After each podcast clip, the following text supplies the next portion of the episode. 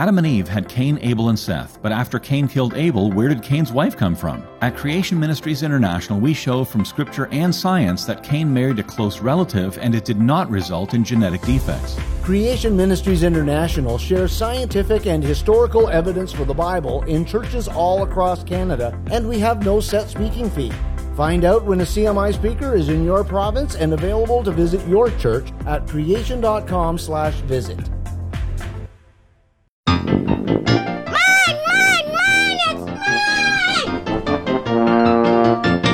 Well, if you're a parent, I'm sure you've heard shouting like that a time or two. This is Focus on the Family, and your host is Focus President Jim Daly. I'm John Fuller, and Jim, every parent has to deal with their child making demands, uh, back talking, complaining, lying. What? The tongue just seems to be a problem for a lot of kids and adults. Well, it is. And uh, hopefully by the time we're at some age, we figured it out. But it is. The tongue is a tough thing, and we see it right when we can start speaking pretty much that tongue is unleashed to let it go. How many grocery stores have you been in, and uh, either your own child or someone in the store, some little three, four, eight year old is going is off. acting up? Yeah, I've gotten over my embarrassment at my own kids doing that, and I'm trying to just be gracious and kind to parents yes. who are suffering that. It's probably the best evidence of the uncontrolled tongue that I've ever seen. And mm-hmm. I remember, I've said it even on the program. I remember when uh, Trent wanted a candy at the checkout aisle. I was out of town. Jean's going through, terribly embarrassed, and Troy was really little. And Trent's melting down because he didn't get this chocolate and an officer, a military man, came over and said, "Son, you need to listen to your mother." and I was like, "I don't know who that was, but thank, thank you." you uh, Trent remembers that. Yeah. that. to this day, and I think it was the last time he kind of acted out in a checkout line. So mm-hmm. it worked. That's what we need to do. We need to get that guy in here and talk to him about parenting. That's a good idea. I like that. but today we do want to talk about this idea of how to help your child better use their tongue. It can be done. I know many of you right now, moms, you're going, no, you don't know my four year old. Yes, we do. We've seen it, and we're going to address that issue with Ginger Hubbard, who's written this great book. I can't believe you just said that. Wonderful title, by the way.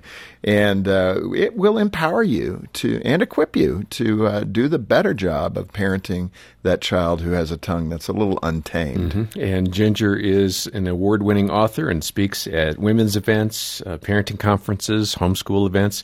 She's married, has four kids, and uh, by the way, you can get the book. I can't believe you just said that and a CD or a download of our conversation at focusonthefamily.ca. Ginger, welcome to Focus on the Family. Thank you for having me. I am thrilled to be here. Well, it's fun. And, uh, you know, let, let's uh, set it up. When you were single, and as John and I were just talking about that grocery store exchange, you were that single person watching that poor mom melt down, saying what to yourself?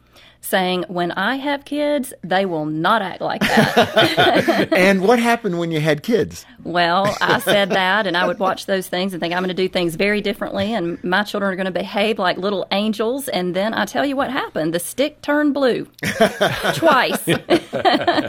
yep. And so I had to learn that, you know, all kids are sinners and yeah. will manifest sinful behavior. So, what was that like? Seriously, it's so much fun to think of that first episode because when I was single and saw those kids in the store, I had the same kind of statement. You know, when I have children, my kids will never do that. So, when it happened, happened to you, really what ran through your mind? Shock. I just didn't expect it from my kids, but I remember when, especially when mine were young, um, just being shocked by some of the things that would come out of their mouths, whether it was whining or throwing a fit in the grocery store or temper tantrums or uh, talking back, lying, all of those sorts of things. I would just look at them with this shocked expression and ask that question that so many parents ask why do you act like that? Yeah, because I am perfect. Right. I am your parent right. and I am perfect. What right. happened to you? That's right. But after a closer look at the Word of God, I began to realize that I was asking the wrong question. In Matthew 12 34, Jesus says, For the mouth speaks what the heart is full of. In other words, there's merit to that old saying, What's down in the well comes up in the bucket. right. And so we learned that our sin does not begin with our mouths, it begins with our hearts. And it starts a lot sooner than we might think. King David proclaimed, Surely I was sinful at birth, sinful from the time my mother conceived me. So when parents really begin to grasp the origin of sin and just the total depravity of the human race in general, we no longer question why our children sin. So I slowly learned to stop asking, why does my child sin? And instead, I began to ask myself, when my child sins, how might I point him to the fact that he is a sinner just like me in need of a Savior? How can I really help him to understand and live in the transformational power yeah. of Christ? And I think that's a critical assessment. How does the parent react in that moment when that little one who you think you've done all the right inputs, mm-hmm. and so often in parenting, and you know, we're guilty of it trying to give you a formula that says if you do A and B and C, you're going to get D. It doesn't always work that way. Right. It's an indicator. It's uh, you know something that you could practice to ensure that your child has a better chance of responding in the right way. Mm-hmm. But for that parent that is shocked when their three year old in the store is saying something that, oh my goodness, that came out of their mouth, how do you react as a parent in that moment? Well, what we don't want to do is to only address the outward behavior. We need to be concerned about the issues of the heart because that's what Jesus is concerned about is the issues of the heart. So so many parents today, and I used to be like this too, um, in an attempt to get our children to obey and speak respectfully, have adopted these faulty child training methods which fail to reach the heart. What do they look like? They look like threatening, bribing, repeating instructions, um, and just not addressing the issues of the heart. And so, just so many parents have developed this philosophy that if they can get their children to act right by implementing just certain consequences that they're raising their kids the right way. But there is far more to parenting than getting our children to act right. Well and i want to make sure people are catching what you're saying because it's really important. That's one of the reasons i wanted you to be on the program because mm-hmm. i think what you're saying is so accurate. And that is we're looking in the wrong way, we're looking for behavior modification. That if we can control behavior, then we've got their heart. That's not true. And down the road, as a teenager, you're going to find out, whoops, I didn't do the job I thought I was doing. So it can actually mask. And I love the approach going for the heart. So, mm-hmm. how does that parent do that? Not respond out of the emotion, attack the behavior, how do they get to the heart? What would be a question you would ask that five year old? Well, I encourage, and throughout the book, every single chapter in the book deals with a different tongue related offense. And so, which and, I love, by the way. So it's very specific, very practical. And step one is reaching past that outward behavior and getting to the heart. And if you think about it, in so many of the stories in Scripture, when someone did something wrong, Jesus didn't point his finger in their face and say, This is what you did wrong, and this is what you should have done instead. Instead, Jesus used heart probing questions. And in order for the people to answer those questions, they had to evaluate themselves because Jesus was a skilled heart prober. He knew how to ask those questions in such a way that the people people would have to take their focus off of the circumstances and the situations going on around them and onto the sin in their own heart. So, throughout the book, I know we talked about not having a formula, but I do have a three step plan for each one of those behaviors. But that three step plan is based completely on the Word of God and the way that Jesus responded to people when they did something wrong. So, we can learn from his example. Hmm. Well, and, and I'm not afraid of the formula. The only reason I say that regarding a formula is that some parents apply these principles, and if they're not working, they're thinking, what happened? Right. Uh, here's the problem every human being has free will, even your two year old. Mm. And the Lord has allowed that for us, and we have to choose. And we make mm-hmm. choices every day. The first and best choice is choosing God, right? Right. And then we make choices from there forward. Right. And I think that's the point of the formula is that you will never override a person's free will, even a little one's free will. And right. so get to the heart,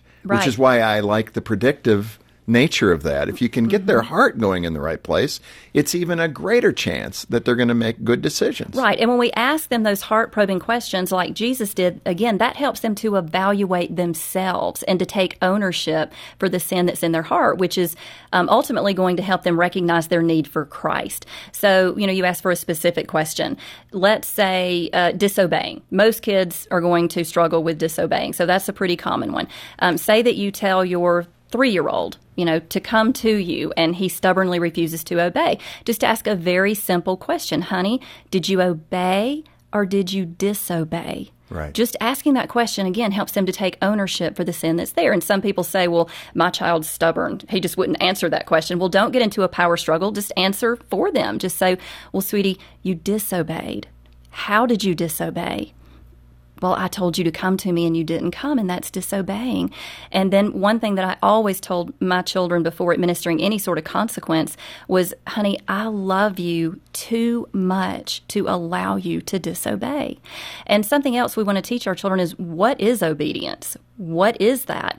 And so, something that I read about in several different parenting books that I adopted with my kids was at a very young age, I could ask them, How does God want you to obey? And I could hold up three fingers, and they learned um, to say, All the way, right away, and with a happy heart. That is so good.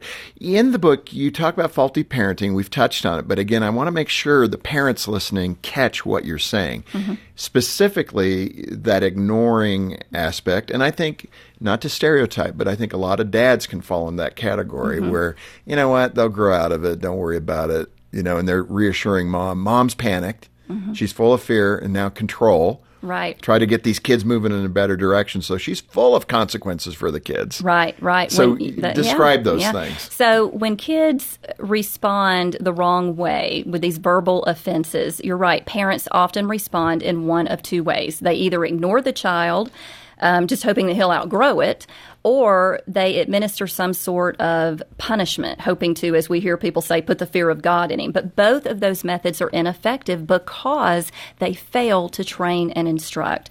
To ignore a child that has done something wrong and is in need of guidance and training and instructing is to selfishly place our own interest above the interest in the well being of the child. Yeah, you and don't like on, conflict or that's right. You know, all those things. Right, right. And then on the other hand, consequences for wrong behavior have their place place, but they are not a substitute for training and instructing. Let me ask you this um, the difference between behavior, as we've talked about, kind of that behavior modification approach, mm-hmm. versus character. And I think that's what you're describing is that you can deal with behavior with consequences and those things, but what you're missing is developing the character so the child chooses to live in a way that pleases God. Is That's that right. fair? That's right. That's very fair. You know, to for a parent to only require that outward behavior, a change in behavior that does not stem from a change in heart, that's really not commendable at all. It's actually condemnable because it's based on the same sort of hypocrisy that Jesus condemned in the Pharisees. Yeah. Jesus said that they honored him with their lips, that is outwardly, but that their hearts were far from him. And Jesus labeled them as people who washed the outside of the cup while the inside was still unclean. So a wise parent will follow that example of Christ and really learn how to look at the outward behavior, but learn how to reach past that outward behavior yeah. and pull out the issues of the heart. And then you can address it from a biblical perspective that's going to help develop Christ like character. Right. The, in the other. Uh, problem you can run into is that you equip your child to be a good veneer Christian. Mm-hmm. And what I mean by that is you know how to operate so you get you look appropriately, right? You do the part, you say right. the right things, but right. underneath it, your behavior isn't good and you're misbehaving in ways as a teenager that you haven't connected your character with behavior. Is that do you understand what I'm saying? I understand at? exactly what you're saying and that's what happens when we demand that change behavior but we fail to reach the heart. Our right, children they know how learn to act but they, they don't yeah, know who they are. And there's really no more that's no more commendable than teaching a seal to jump through a hoop. Mm. You know, wow. kids can learn to um, do what you say out of a fear of punishment and jump through that hoop to avoid consequences. But our purpose in disciplining our children is not just to teach them to avoid consequences and not just to teach them to act right from the outside, again, but to really learn to honor God with their lives. And there's so much joy when we do that. Mm-hmm. Joyful children are children that have learned to obey and to have self control and to do what pleases God. Because God, when we do the right thing, God puts joy in our hearts. Yes. And so we can affirm that when we see our children do something right. I love it when, um, you know, when kids do something good, one of the first things they want to do is they want to come tell you about it. right. And we need to uh, recognize that and say, you know, that joy that you just have right now that I see bubbling over in your heart, God put that joy in your heart because you just chose to do what honor and pleased Him. Mm-hmm. This Focus on the Family broadcast will continue in just a moment. Hey there, I'm Dallas Jenkins, and I'm standing on the set of the TV show that I'm the creator of, The Chosen. Now, if you're a fan of The Chosen, or even if you've just heard of it, I've got some exciting news for you. We are in the middle of releasing season three right now, but we are going to take episodes seven and eight, yes, the season finale, and release them to theaters February 2nd. Yes, a TV show in theaters. These episodes are actually so big and epic, they demand to be seen on the big screen. So please go to fathomevents.com, and in the meantime, catch up on season three. fathomevents.com. Financial Moments with Tom Copeland. Many people believe the deception that smart people use other people's money, not their own. This is only true if you could predict the direction of the market so that you can make a profit on borrowed money. In Proverbs 27:1, God warns, "Do not boast about tomorrow, for you do not know what a day will bring forth." History demonstrates the truth of this proverb. For example, from 2002 until June of 2008, the value of most stocks on the Toronto and New York stock exchanges increased significantly.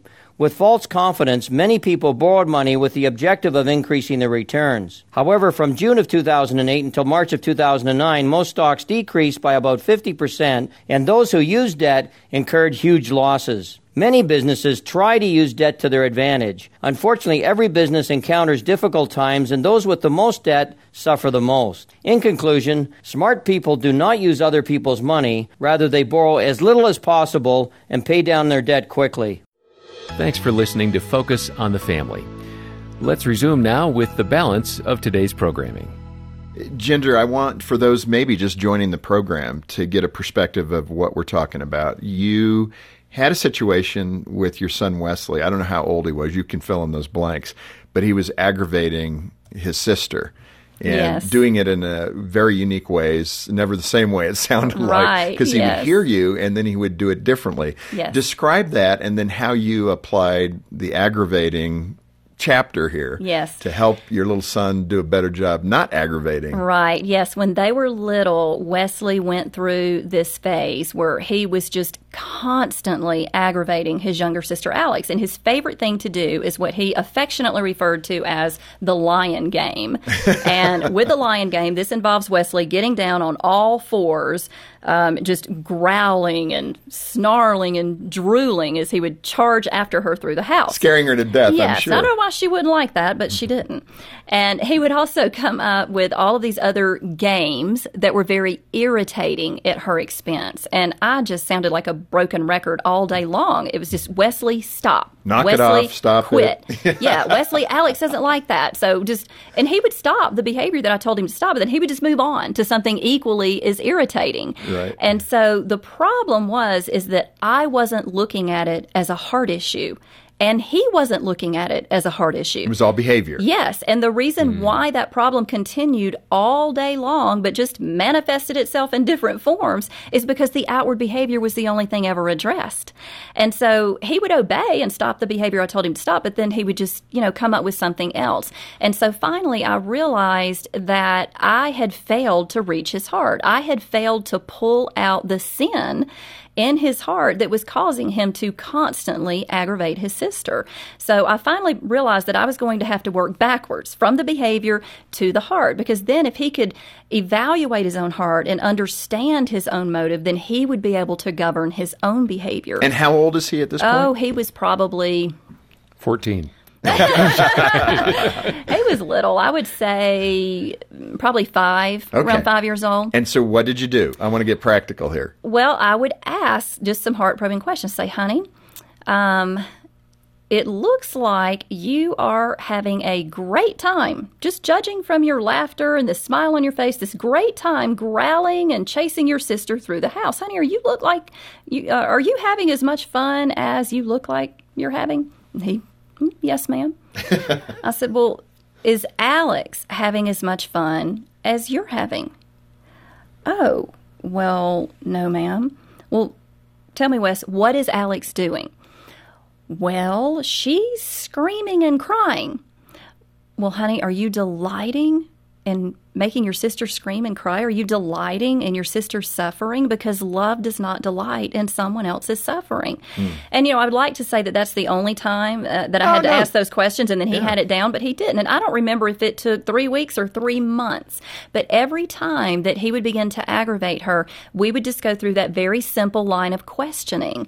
And after doing that over and over and over, all of a sudden it became more and more often that he would stop that behavior on his own. And I remember very well the first time that evaluating his own heart really clicked with him.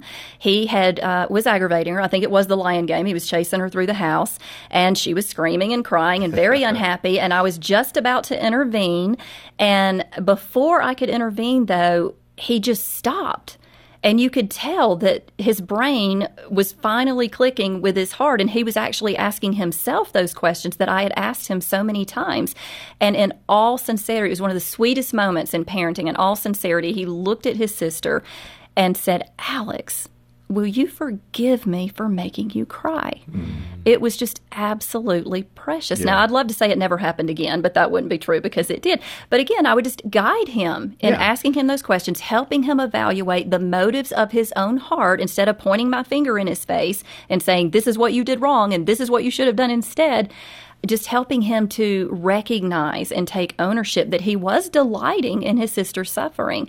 And then again, just doing that over and over um, really started reaping the fruit from that. Well, again, what I love about this is you're connecting the actions to his heart. Right. And that's the whole point of the book, Right. uh, how to do that. And you've done a wonderful job with that. And I think that is so much stronger than just trying to correct the behavior and writing the ticket.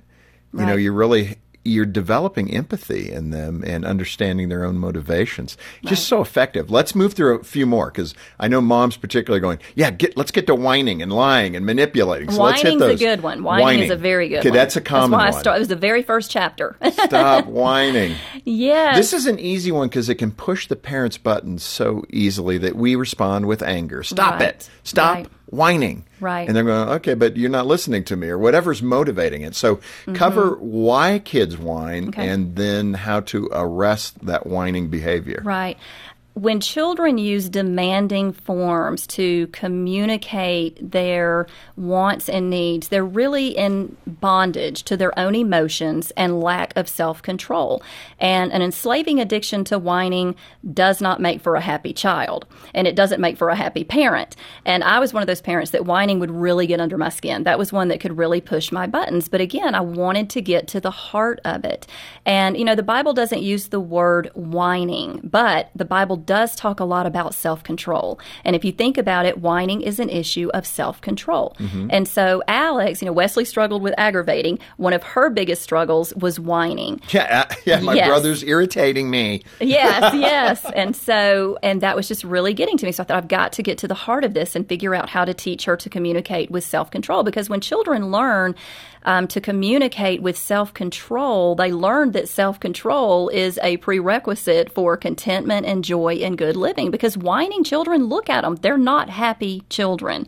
Self controlled children, obedient children, those are the ones that have a more happy countenance and the ones that really enjoy life more.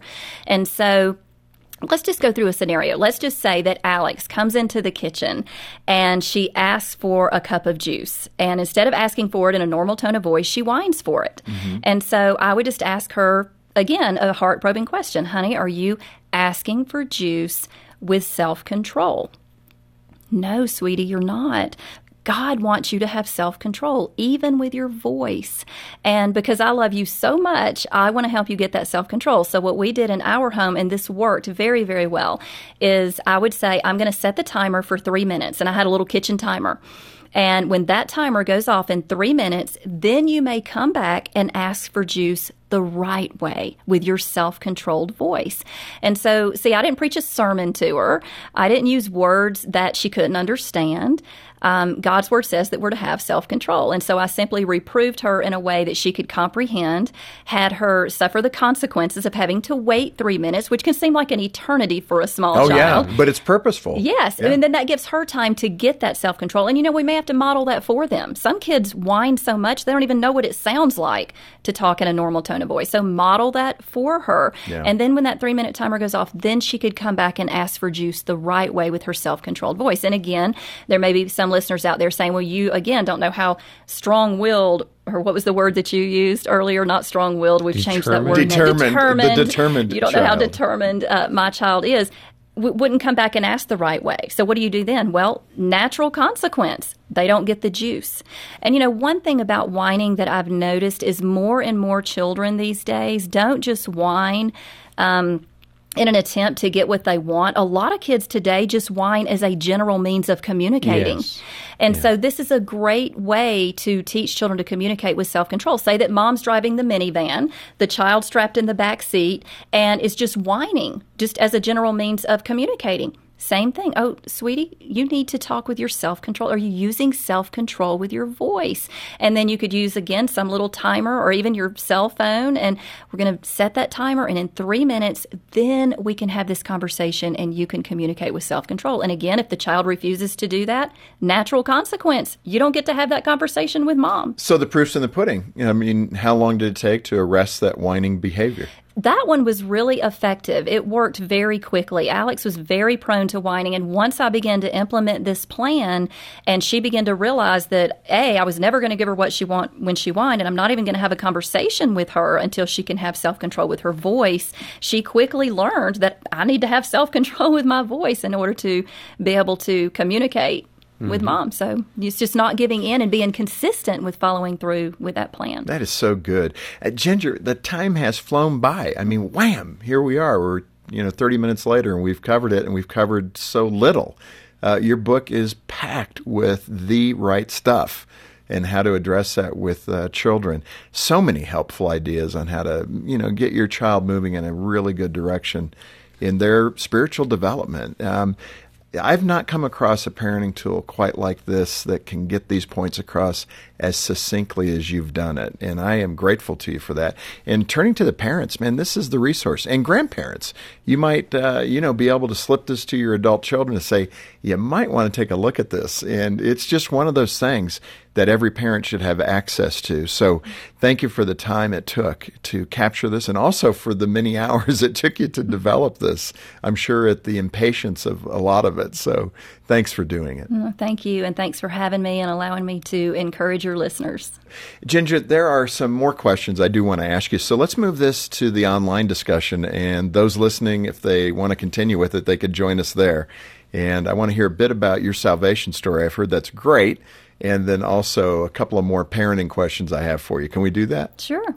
Well, again, uh, get the book from us. You're going to want to have that as a handy resource to reference uh, during those daily situations that come up with your kids to uh, help you practice that three step plan that Ginger talked about.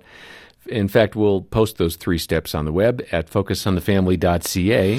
And of course, we'll have that bonus content that Jim mentioned and a CD or download of the conversation as well. Uh, just reach us by phone if you'd like. Our number is 800, the letter A, and the word family. 800 232 6459. On behalf of Jim Daly and the entire team, thanks for listening to Focus on the Family. I'm John Fuller, inviting you back as we once again help you and your family thrive in Christ.